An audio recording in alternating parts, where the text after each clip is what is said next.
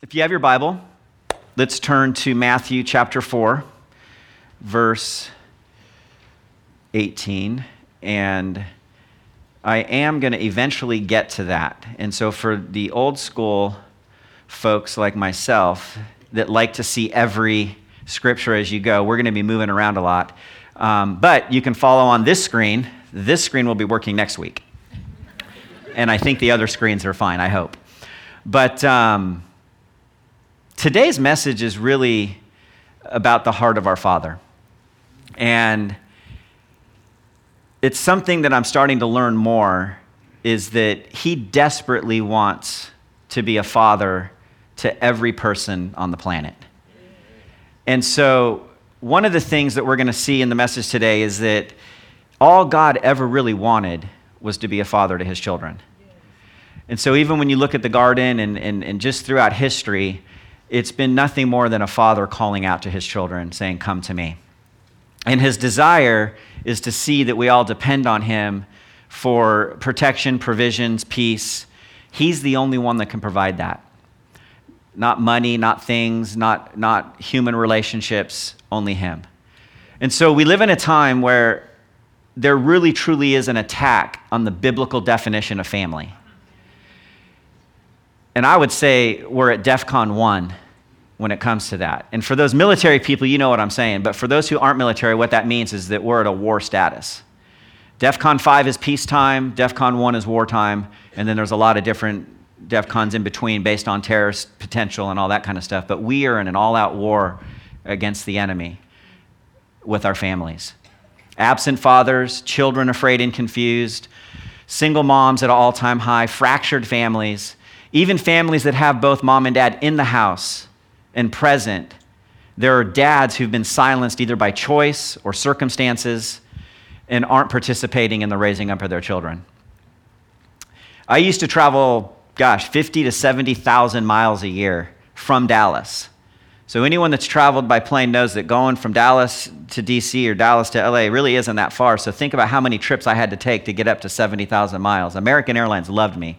And I loved their points, but what I didn't love was being absent from my home. And so when Roman was about 7 and Ethan was about 5, God took me off the road. And during that time, there were so many things that I was attending. I was always at the first. I never missed a first. I was at the first baseball game. I helped coach when I could. I was at the first school thing or whatever it was. But the little things that add up to so many really great things, being there in the morning when they wake up, having dinner as a family consistently, putting them to sleep, praying with them, speaking words of affirmation, getting the opportunity to work from home and being able to go out in the middle of the day, because they're homeschooled, so don't think that we don't school our kids, but be able to go out in the backyard and just play catch with them at lunchtime. Little things like that added up to so much depth and richness in the relationship as a father to my sons that I couldn't have done when I was traveling. And so I did miss out on a lot when they were younger.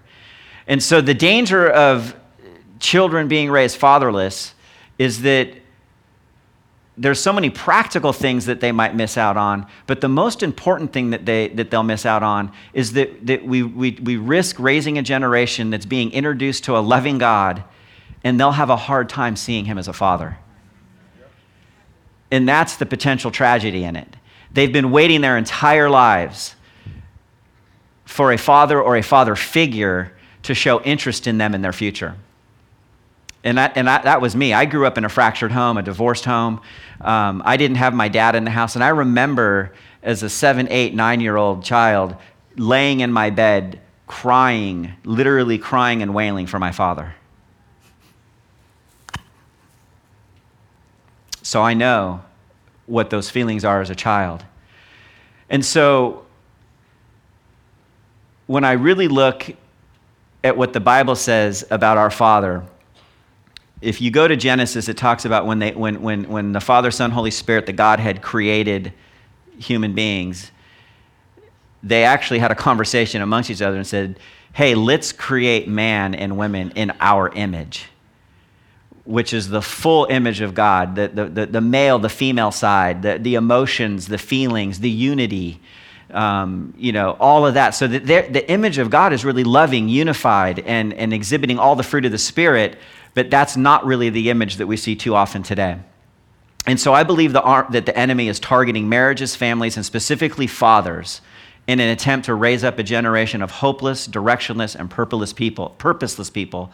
But we have a Father in heaven longing to be a father to the fatherless. It's my assignment today to talk about breaking the orphan spirit. Breaking the orphan spirit. Let's pray. Father, thank you for adopting us into your family. In Jesus' name, amen.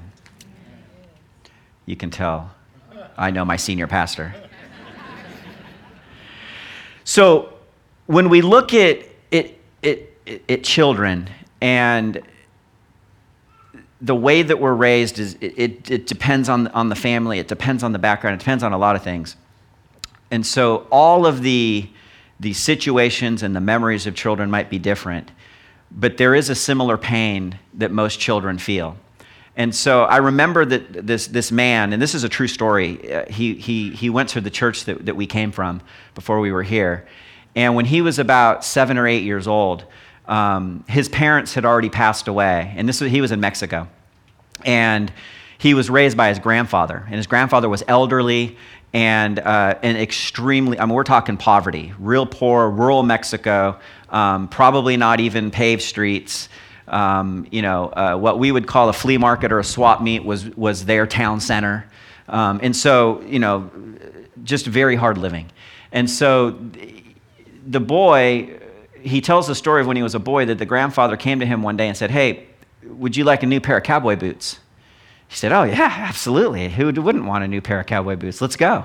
So they start going down to the market and they walk past it.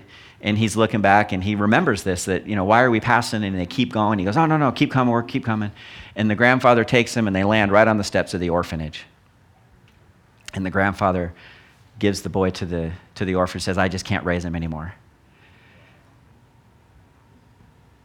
And so he tells the story from the perspective that no matter what happens to you, we don't always know if it's intentional or unintentional. And so I'll ask you a question. In that short little story, and you don't have to answer it, but in your mind and heart, go ahead and answer it. Was that an intentional act of abandonment, or was that an unintentional act of abandonment? For me, there was a time when my first response would have been, "Oh, that was intentional." He took that boy, he rejected him, he abandoned him, he dropped him off, he wanted no part of him. But that was coming out of a filter of a wounded heart. If you responded unintentional, you probably have a little more compassion and are probably thinking the way I think now is, we don't know. The man could have been sick and about to die and didn't want the boy to see it. The man could have just not been able to provide for him and wanted him to eat. There could have been a lot of reasons why he did it, but to the child's heart, did it matter? Didn't matter. He still was rejected. He still was abandoned. And he had to grow up the rest of his life dealing with that rejection. And ultimately, God did heal his heart, but it took a lot of time and effort. And the reason why I show that story is, for me, when I was growing up, because of the divorce and not having a dad in the house, it put me in a place where I just decided I'm going to take life into my own hands. I don't need God. I don't need anyone else. I'm just going to, because nobody is going to take care of me if I don't take care of me. And that's a dangerous place to be. And frankly, that's what an orphan spirit really does. Because I was hopeless. I didn't have any purpose. I didn't have any direction. I didn't have anyone mentoring me and showing me the way. And so to understand the Father, we really have to first understand Jesus. And that's what Jesus said. He said, "You'll see the Father through me." And why wouldn't we look at the Son to know about the Father? So how many people were here in December when Shane Willard spoke about Jesus, our Rabbi, right? Was that an incredible message? That message in a lot of ways really changed my life. There was a time when I used to be really, really interested in kind of Old Testament, like, rabbinical law and Jewish traditions and kind of the whole messianic, history and all of that. And this is really you'll hear today, it kind of stirred it back up in me where I'm really interested in doing a little bit more study in that area. But the one thing that he focused on in a general sense was the process that a young Jewish boy went through to become a rabbi. And so similar to the way our boys today want to be professional athletes, back then in the first century, boys wanted to be a rabbi. So imagine being a rabbi is making it to the major leagues, Major League Baseball or what have you. And so, but in order to get there, you got to go to Little League, you got to go to middle school, high school, college, eventually get drafted, go through the minor leagues before you get to the major leagues. And so every step of the way, only the best of the best made it. And so Shane broke that down. And one of the things he talked about was from birth to 6 years old, every boy memorized Leviticus. I've been saved 20-some years. I still haven't memorized Leviticus, and I don't want to memorize Leviticus. So that's first of all. So then at 6 years old, imagine these boys having to take a test on how well they know Leviticus. Our boys and girls are going into elementary school barely learning how to read. They might have a test in finger painting. These kids were being tested on Leviticus. That's crazy. Then if they pass the test, and you can imagine there's a lot of kids that failed that test. I know, well, I don't want to speak. One of my boys for sure probably would have failed it. Maybe not both, but Leviticus, I mean, seriously? That's just crazy. So then once they passed the test, 7 to 12 years old, they had to memorize the Torah. Genesis, Exodus, Leviticus, Numbers, Deuteronomy, all of it. They had to memorize all of it, and they actually had to choose a vocation, which I don't think Shane talked about that, but this is what I found in my study, was they actually had to start choosing a vocation. Now, most of the time it was passed down from their family. But this was really, and this is this is kind of gangster if you really think about it. They made them choose a vocation because they knew, the leaders knew that most of them were going to fail, so they needed to have a job to go to once they failed trying to become a rabbi. Well, look, it's my kids are between 7 and 12. I'm going to start asking a point for a vocation because they are probably not going to be Major League Baseball players. So they're going to have to fall back on something. But then once they passed that test, then they went into what I would call the minor leagues, which is from 13 to 30, this is where they were assigned a mentor, a rabbi.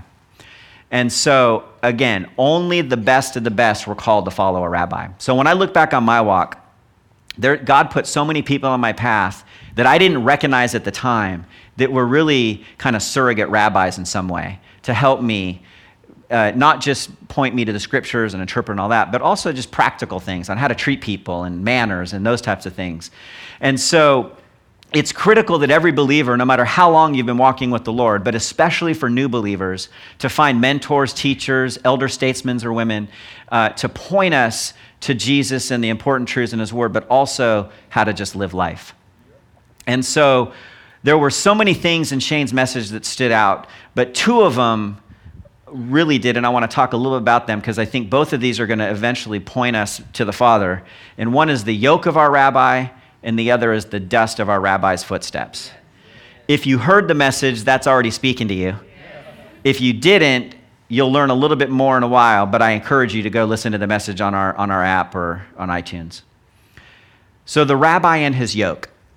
Every rabbi was raised by another rabbi who had their own set of rules and lists, which was, really the interpretation of how that rabbi lived out the Torah. Because remember, the Torah was really the main scripture that they had in those times.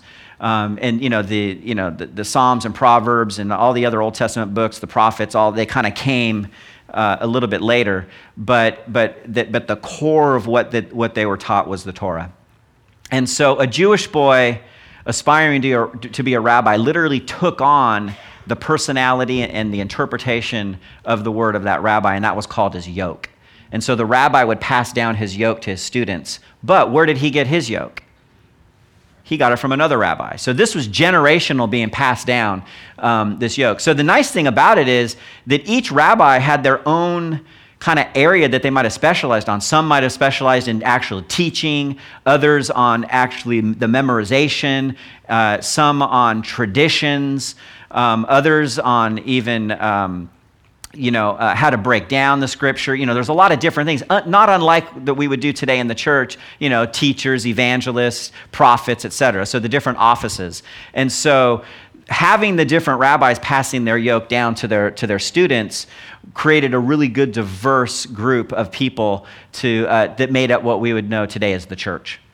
And so there were two types of rabbis. There was regular rabbis that you just called rabbi. That was what most of them were. But then there's another one called a rabbi with authority that was once in a generation.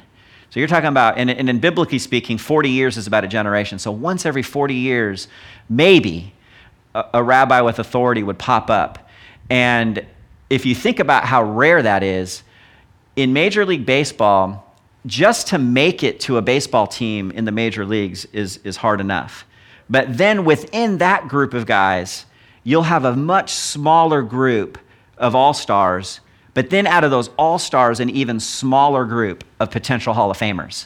So you have Hall of Fame players, all-stars, regular players, all playing in the major leagues.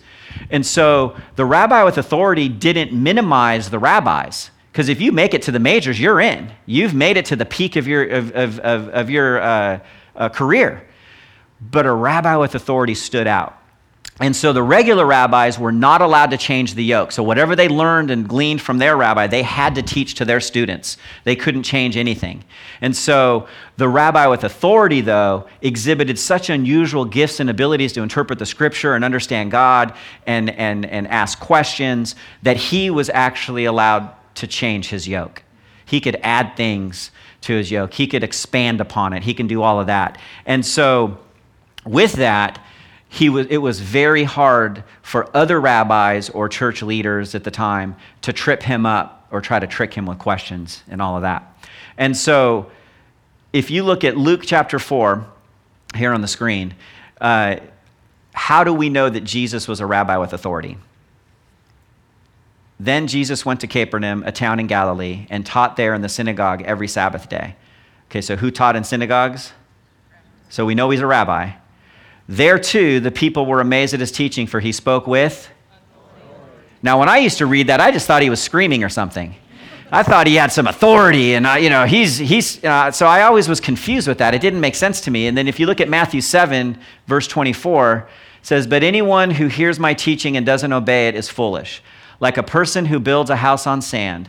When the rains and floods come and the wind beats against the house, it will collapse with a mighty crash." When Jesus had finished saying these things, the crowds were amazed at his teachings, for he taught with real authority, quite unlike the teachers of religious law. Well, why was it quite unlike? Because this was a once-in-a-generation guy. They hadn't seen another one like this in years, and frankly, I'd argue that they never saw anyone like this at all. He completely changed the game. And so he was clearly a rabbi with authority, and he used his freedom to change his yoke quite liberally, as we'll see. So the first mention of yoke, I really want to focus on this yoke for a second, is in Genesis chapter 27 and verse 40. Now the context of this is a blessing from Isaac to Esau. Isaac had just given Jacob the blessing, but Jacob tricked him into thinking he was Esau. So the younger brother tricked the dad into thinking he was older so he would get the blessing. Esau is distraught, begging his dad for a blessing, and this is what his dad comes to him with. "You will live by your sword, and you will serve your brother, but when you decide to break free, you will shake his yoke from your neck." What's that? Is that the blessing of an older brother? There's no wealth in there. There's no long life. There's no, there's none of that. And so Esau was just, in a rage over this, which eventually split the brothers, and that's a whole nother story.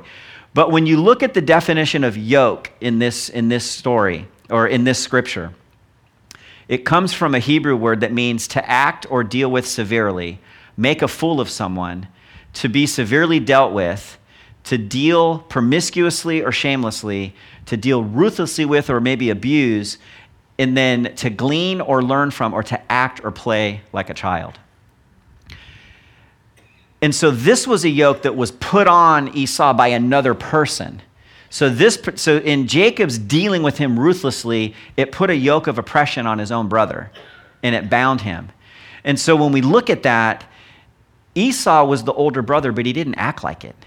He allowed that yoke to influence the way that he acted. And so if you read the entire story, he gave Jacob his birthright earlier in the story for a bowl of beans or lentils. He was hungry. He said, I was going to die. Give me something to eat. Jacob said, sure, give me your birthright. Okay. Well, the birthright back then was huge. That was the lion's share of the inheritance of their father. So he basically, for one meal, potentially gave up tens of thousands, maybe hundreds of thousands or millions of dollars in equivalent of today as an inheritance for one meal. Esau also learned from Jacob different ways to live life, but Jacob was a trickster. He was a manipulator. And so that tells me, be careful who you follow, even if it's family. And he eventually lost out on his father's blessing, but he was still given something, I think, more valuable than money. If you look back at this blessing, he says three things. One, he says, Esau, you will live by your sword. You're going to have to fight for some things. You're going to have to hurt some people. You're going to have to defend yourself. You're going to get cut. Life is going to be hard for you, but you're going to make it. But I'm giving you something to defend yourself. And you will serve your brother. Now, we know that if you read the story that they didn't stay together. They actually split for years. Now, they did come back together at some point. So while he was saying to him, yes, you will serve your physical brother, he also was saying that you're going to have to serve other people, brothers and sisters. You're going to have to humble yourself. You're going to have to learn how to get along with people because so far you're proving you don't know how to do that. And then the third thing, and this to me is the blessing. This is the nugget. When you decide to break free, you will shake his yoke from your neck. He had the power to shake off that yoke. Esau didn't force on him. So people can't force yokes on you. They can't force it on you, but we can walk in it if we stay with it. And so that to me was something that Esau finally learned down the line, but it took him years. And so the yoke is put on by others, but we have the ability to break free. And then there's one other type of yoke in Isaiah 58:6, and it says, I want to free those who are wrongly imprisoned, lighten the burden of those who work for you, let the oppressed go free, and remove the chains. Another word for that is yoke, that bind people. Now, the Hebrew word for this yoke is actually like a literal pole that goes across the neck that your arms would be up here, that if you've seen any old movies in the old days, this was kind of like a shackle that the guards would use to keep people imprisoned. And so the enemy wants to keep us chained with this type of physical bar. And so think about if you have a bar and you have to walk through life like this, how hard it would be to be a blessing to people, to even feed yourself, to actually show intimacy in any way. I can't even really hug you or show love to you. And so when in bondage, it gets to the point, now even right now, my shoulders are starting to burn. My focus is becoming less on this message and more on my shoulders.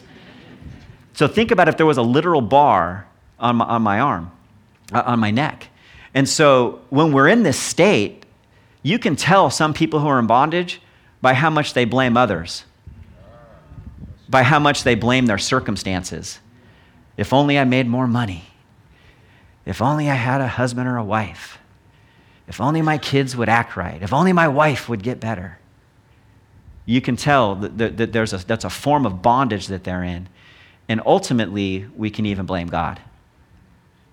Why God? Why am I like this? And the loving Father that he is, we have the ability to break free.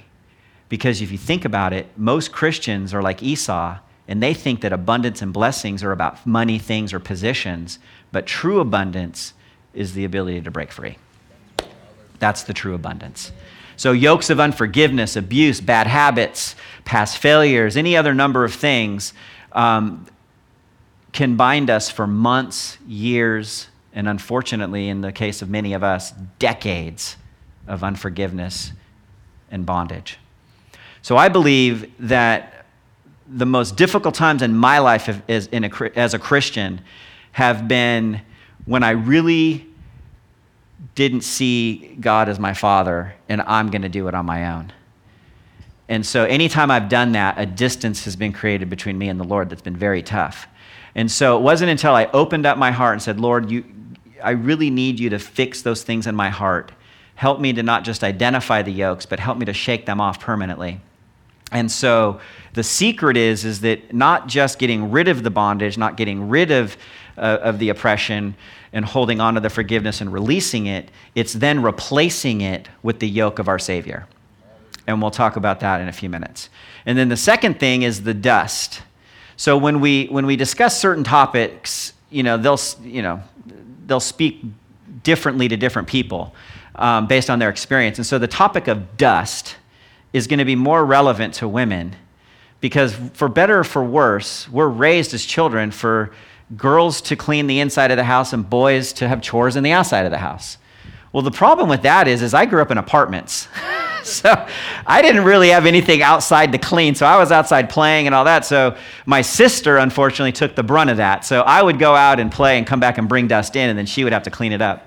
Well, and my wife's no different. She grew up in a home with 5 kids, 3 boys. So they were all outside doing stuff, and they were bringing dust in. And so cleaning house is something that she grew up doing. But even today, it's amazing how just a little bit of dust can really dirty an entire home if you don't stay on top of it. And so when we look at the definition of dust, I think they'll put it up on the screen. I won't read the whole thing because we all know what dust is, but the one thing that stood out to me was that in the definition, it says a low or humble condition. And so there it is. So when I saw that, I really decided to take a look and see, what did dust mean in the Bible? And so these are just a few things that dust meant in the Bible. Dust is used as a metaphor for death or the grave. Dust on a scale is a picture of something insignificant because it doesn't matter how much dust lands or accumulates on a scale. It's not going to tip the scale either way. It's not heavy enough, but it's there. Dust on the head may be seen as a sign of mourning, defeat, or shame. To eat or lick dust was to suffer humiliation and powerlessness before an enemy. And to make something into dust is destroy completely. To sit in dust is to suffer humiliation, and to raise from dust is to be rescued or exalted. So dust had a significant meaning throughout the Bible, mostly negative, but for these young Hebrew boys following their rabbi, dust took on an entirely different meaning. There's an old Jewish phrase that says, "May his dust be upon you. May you walk so closely behind your rabbi that your footsteps are placed in his footprints on the dusty roads of Israel, so that his feet kicks up the dust on the pathway. It is caught in the air of his movements. As you walk through it, the dust clings to your clothing." So these boys were literally following right behind and mimicking and copying and studying their rabbis as they were walking through the streets of Israel. And so wherever the rabbi went, they followed without question. And so it's amazing to me that God would use something as insignificant and small as dust to prove a strong point. In order to follow him, we must be willing to stay close, avoid distractions, and ultimately be willing to get a little dirty. Because life, ministry, family, jobs, all of it can get dirty. And so what does Jesus say is the most important focus? What is the most important thing to focus on as Christians? And he tells us in Matthew 22, verse 35, one of them, an expert in religious law, tried to trap him, Jesus, with this question. So remember, religious law, as a rabbi of authority, it's hard to trap or trick a rabbi of authority, but it's even harder to trick Jesus. Teacher, which means rabbi, which is the most important commandment of the law of Moses? Jesus replied, "You must love the Lord your God with all your heart, all your soul, and all your mind. This is the first and greatest commandment. A second is equally important. Love your neighbor as yourself. The entire law and all the demands of the prophets are based on these 2 commandments." So love God and love people. Now, I grew up in a church that taught God first, marriage second, family third, job forth. Now, practically speaking, that's true. But what Jesus is saying is loving God and loving people are equal. That you can't love people if you can't love God, and the way you love people will show how you love God. So there's 3 things that Jesus does to help us fulfill this greatest command. The first one is he calls us. So those of you who went to chapter 4 in Matthew, thank you for your patience. Now we're there. Matthew chapter 4, verse 18. One day, as Jesus was walking along the shore of the Sea of Galilee, he saw two brothers, Simon, also called Peter, and Andrew, throwing a net into the water, for they fished for a living. Jesus called them out, "Come, follow me, and I will show you how to fish for people." And they left their nets at once and followed him. Now remember, all first century boys wanted to be a rabbi when they grew up. For me, it was baseball. That was aborted early because of pride. I was one of the best players in our community going into high school, but I didn't want to go to fall batting practice at lunch because I'd rather be with my buddies. And when the coach asked me, "Why aren't you going to batting practice?" my response was, "Oh, I'm good enough. I don't need that." Because remember, I was an all-stars from the time I was 11 all the way up through high school. And so the pride, based on the gifts that I had, made me think that I didn't need to put in the work. So I got cut. Well, I didn't get cut because I was a bad baseball player. I got cut because the coach immediately saw, this kid has an attitude. So I think he was hoping that I would come back to him, humble myself, work harder, get back on the team. Well, I showed him I ran track. One of my biggest regrets from childhood was not humbling myself and going back. I wish I had a rabbi that I could have been following that would have showed me that. But for the boys in this day, that their ultimate goal was to be a rabbi. So they had longed their whole life to hear those words, "Follow me." So it's likely that all 12 of the disciples that Jesus went to longed to hear those words from childhood.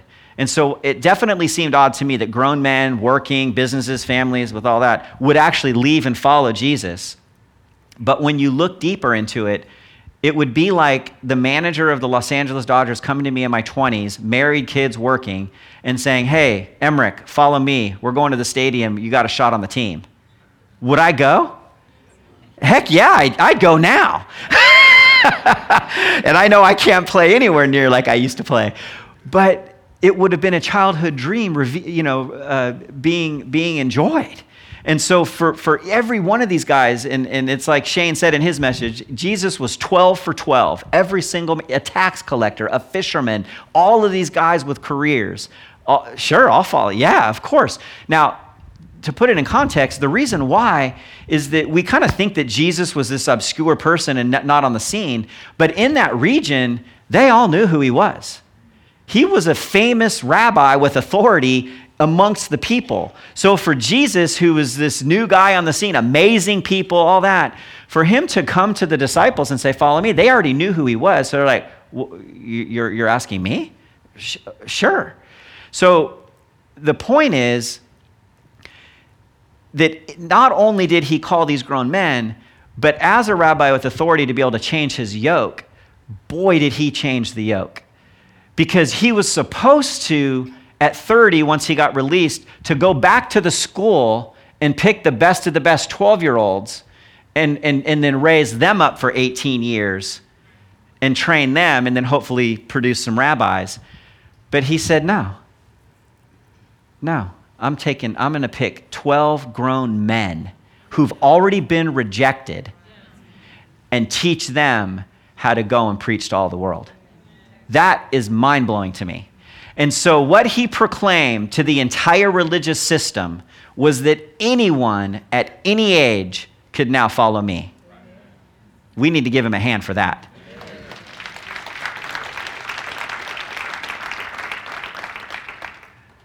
So when we look at the disciples, there were some benefits in picking some grown men, but there was also some downsides. These were grown men physically, but they were also dealing with rejection, past regrets, yokes of religion, insecurity, and failures. I mean, we can see, you can just go and read through the Gospels and through the letters. I mean, Peter couldn't keep his mouth shut. The guy could not restrain himself. So, you could see, and then you could actually see the progression of Peter's heart being healed throughout the walk with Jesus, all the way up until the time that Jesus actually died, rose again, and was with them for 40 days. Even in the 40 days, he still was ministering to Peter's heart. Thomas doubted. All of them had fear and faith issues throughout their walks, which makes sense. I mean, how many people have gone back to school as an adult, a working adult, parents, whether it's online or, it's not easy. It's not easy to go back to school and these guys didn't just go back to school, they left everything. And so the thing about them is that they're trying to learn something new, but they've already got years of habits and thinking and ways that they have to unravel as well. And so I mean, you know, you could see that Jesus got frustrated sometimes, but he also had a lot of patience. And so the thing that really ministered to me is that Jesus chose the lowly, the sickly, and the rejected to prove a point to the religious elite. This wasn't about just choosing the best of the best and trying to kind of show that off to the world that we're better than you. And so I'm so thankful that God desires flawed human beings to follow him. And so he calls us. Then he leads us. So he doesn't just call us out. He then says, now I'm going to lead you. And so 1 John chapter 2, verse 6 says, those who say they live in God should live their lives as Jesus did. Well, the New King James says that he who says he abides in him ought himself also to walk just as he walked. So our walk is really representative of our lives. That's our lifestyle. And so when we look at the definition of walk, it comes from the Greek word that means to make one's way, to progress, to make due use of opportunities, to live, to regulate one's life, to conduct oneself, and to pass one's life. So when we walk with the Lord, we can't help but draw closer to him. But the problem with the image of walking with someone is that we're next to them. And so when I take walks with Liesla, we're talking, and it's a good time to spend quality time. We're talking about life, the boys, you know, work, whatever. But even though we're walking with each other, and even if we're holding hands, which is even more intimate, our focus still isn't fully on each other. Our focus is on our path. Our focus is on, do we have to cross a street? Are there predators? Are there stray dogs? There's all kinds of things that as we're walking that our eyes are on, not just on each other. Whereas it would be much different if I was actually walking behind her, and then I could actually start mimicking and learning and really focusing on her walk by being right behind. And so when I started looking at that, I couldn't help but think about these boys and how they did walk with Jesus at times, but they also took time to walk behind him. And so there's seasons in our life where we have to get behind him and watch him and listen to him and learn from him so that when we walk with him, it's a different type of relationship, right? So when we look at the rabbi teaching these boys, it was built in for them to learn from their elder, from the person who had more knowledge. And so one of the critical jobs of the rabbi was to prepare them to go out and test what they've learned. And so in Matthew chapter 10, I'm just going to read parts of verses 1 through 14. So if you want to read the whole thing later, you can. But I kind of consolidate it just for time's sake. So Matthew 10, starting at verse 1. Jesus called his 12 disciples together and gave them authority to cast out evil spirits and to heal every kind of disease and illness, which that was a whole nother yoke changer. Jesus sent out the 12 apostles with these instructions. Don't go to the Galileans or the Samaritans, but only go to the people of Israel, God's lost sheep. Go and announce to them that the kingdom of heaven is near. Heal the sick, raise the dead, cure those with leprosy, and cast out demons. Give as freely as you've received. And if any household or town refuses to welcome you or listen to your message, shake its dust from your feet and leave. There's that dust again. So now this time, when we look at verse 14 in particular, well, actually, verse 7, it says, go and announce. The other word for announce is tell, which actually comes from a word that means lead. So it's not our jobs to preach people into the kingdom or condemn them into the kingdom or guilt them into the kingdom. It's our job to lead them by the example that we've learned from our rabbi. So if a home or town refuses to welcome you or listen to your message, so the disciples, this wasn't about going out and setting up tent revivals, preaching in churches. This was personal. This was living life with people. This was ministering to them, serving them, working with them. This was a season of life where they were actually sharing their yoke with them. Now, there were going to be people, like Jesus said, that are going to reject them. So for the Jews to shake off their feet in the Old Testament, to shake the dust off their feet, was a sign that this was Gentile territory, it's unclean. In the New Testament, it indicated that this home or town had rejected the gospel, making themselves open, just like the Gentiles, open to facing judgment. But what Jesus did was he said, I'm going to change this paradigm because I can change my yoke. He changed it to ensure his followers that went out wouldn't hold people in judgment. They would acknowledge that they rejected the good news, but he would also say, by kicking off the dust of your feet, you're also leaving them a blessing of me. My dust is on you, so when you kick that dust, part of me is falling off with them. So as many times as they reject me, they can still come to me anytime. And so it was a blessing. It wasn't a curse when they moved on. That's powerful. And so when you look at the dust in that scripture, it talks about, it comes from the Greek word, which actually means to rouse. It means to wake up, to bring out of a state of sleep. So the kicking off the dust wasn't just a metaphor or just some kind of hope. It actually was them being able to walk away, knowing that they can pray for those people, that hopefully that time with them, even if it was short, was enough to wake them up to the reality that Jesus was the Messiah. Because remember, these were Jewish people. These were the Israelites. These were the chosen ones that had rejected their Savior. And so when we, so for us now today, it's not our job to use guilt or condemnation. It's our job to use love and peace and just love on people. Like Tim says, just be kind. We don't have to always have the Bible and even use the name of Jesus. We could just, man, that guy is really nice. He's different. She's different. That's part of the dust. And so I heard a wise man once say, and he's going to laugh at this, religious people find it very difficult to understand a God who doesn't deal with us on the basis of religion, but relationships born of grace. Pastor Exum. I'm not on Facebook a lot, but that was a good one.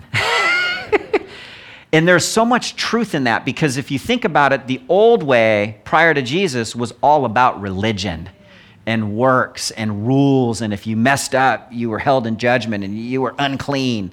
And Jesus said, no, there is the potential for you to go to hell, yes, but I'm not going to give up on you at any time throughout, as long as you cooperate with me. I'm always going to extend my hand as a loving father for you to come to me. And so the dust of our rabbi is actually tied to his yoke. And so in Matthew chapter 11, this is where Jesus basically changed the whole game for everything. He says, come to me, all of you are weary and carry heavy burdens, and I will give you rest. Take my yoke upon you. Let me teach you, because I'm humble and gentle at heart, and you will find rest for your souls. For my yoke is easy to bear, and the burden I give you is light. Now, for us, that's all great. It sounds nice and it's light and all that. But for the people in that time, that was a game changer, because he's basically proclaiming, you don't need to follow any other yoke but mine. To the rabbi world, now I understand why they were so angry, because what he was saying to the other rabbis was, your yoke is insignificant now. Your yoke doesn't even matter anymore, because what you learned from your yoke, your rabbis, was all based on religion. I'm bringing grace. And that completely changed the game. And now we can see why there was so much rage from the religious leaders and wanting to kill him, because what he was threatening was their way of life. Everything they knew was changing, and they didn't know how to deal with that. And so when he said this was after the disciples had come back from their journey and kicking off the dust and healing people and all that. So the memory of that was still fresh. And so this was a turning point for Israel.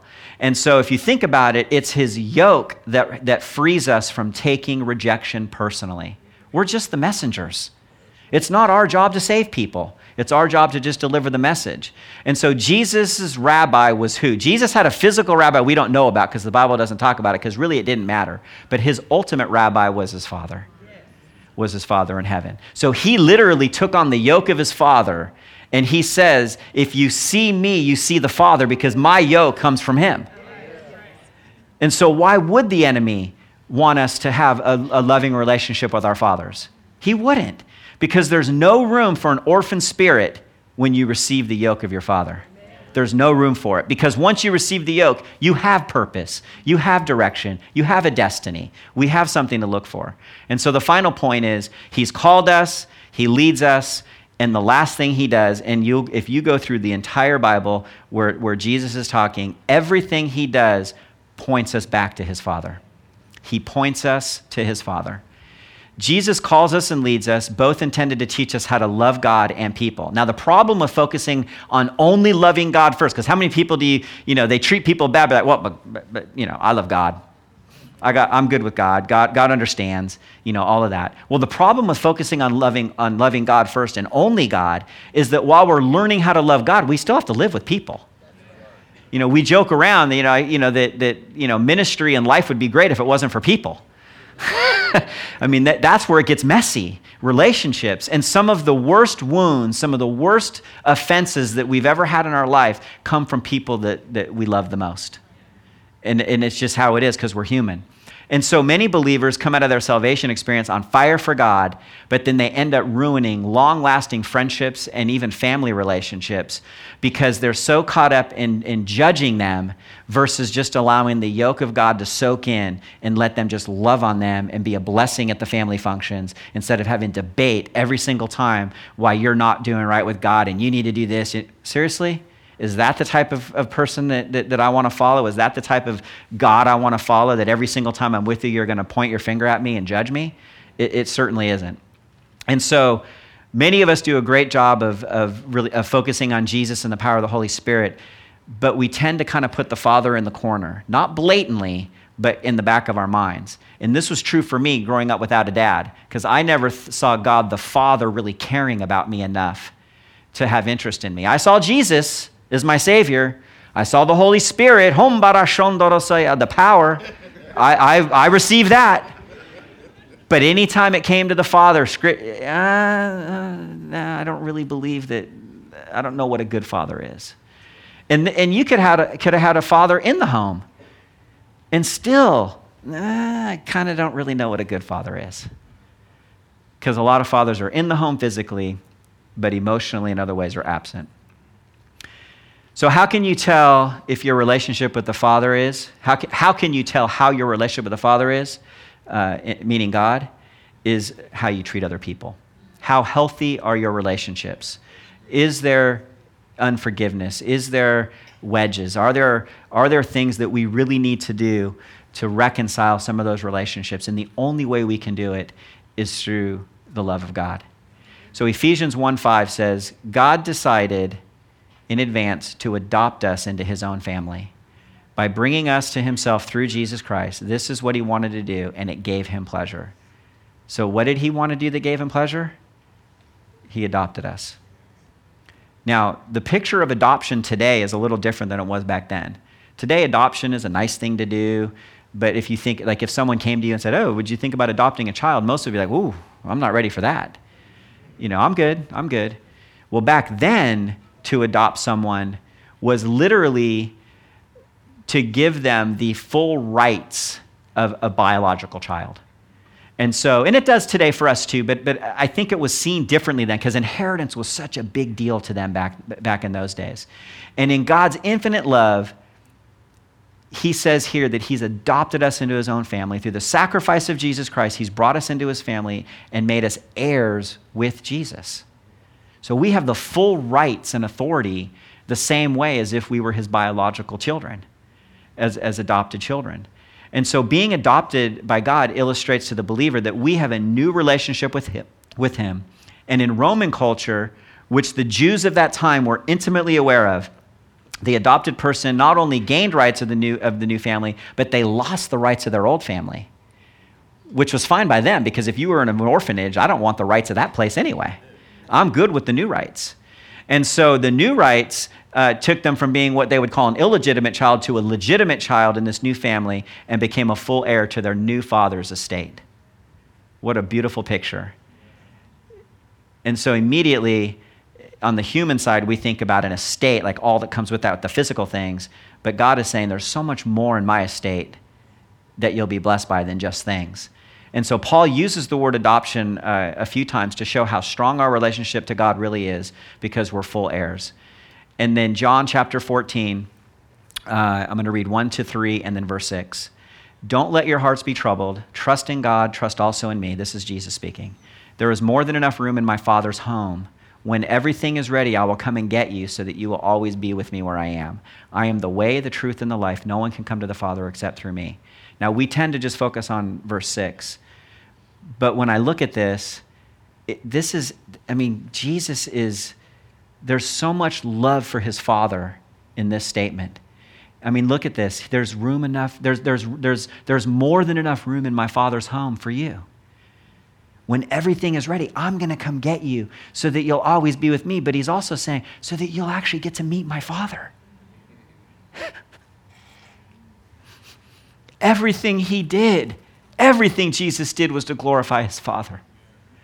Everything he did was to point us back to the Father. Jesus was determined to show the world that it didn't matter where you came from, who you were before, all of the terrible things you've done, that there's a Father in heaven just waiting for you to turn to him and receive his unconditional love and acceptance. Every child on the planet who's ever lived has longed for the approval and acceptance of their earthly father in some form or fashion. And some of us are still waiting. Many are calling this the fatherless generation.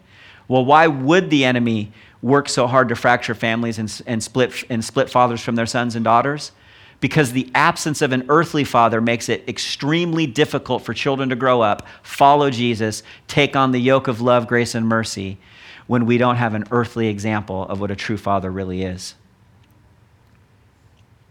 A few verses down in John chapter 14, Philip actually cries out to Jesus, "Lord, show us the Father and we'll be satisfied." Jesus' answer was, "Anyone who's seen me has seen my Father." He had his yoke. Everything about Jesus pointed back to the Father. As a young rabbi in training, Jesus had to have his earthly rabbi, but he clearly had God, his Father, speaking into his life all throughout.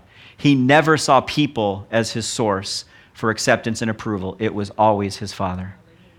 The only way to fully receive God's love, healing in our heart, and complete approval is to embrace God as our Father. The only way to learn how to love people is to allow the love of the Father to penetrate our hearts, heal our heart wounds, and receive his healing love for our hearts. And in conclusion, Romans chapter 8, verse 15 and 16. So you have not received a spirit that makes you fearful slaves. Instead, you received God's Spirit when he adopted you as his own children. Now we call him Abba Father, for his Spirit joins with our spirit to affirm that we are God's children. Paul is stressing to us that in God there is no such thing as an orphan spirit. We're all adopted as God's children. I know for me, I lived with an orphan spirit for years. I was lost, had no purpose, total detachment from my earthly father and God as my Father. Today, right now, I break the orphan spirit and receive purpose, love, and acceptance from our Abba Father. We are called by Jesus to see our Father through him. We are led by Jesus to learn how to take on the yoke of our Father, our Rabbi's Rabbi. We are pointed to our Abba Father by Jesus to have an intimate, loving, growing relationship by the power of the Holy Spirit. And when we submit to this process, follow our Rabbi closely, allow his dust to soil our lives, and see the Father longing to love us as his child, this is how we break the orphan spirit.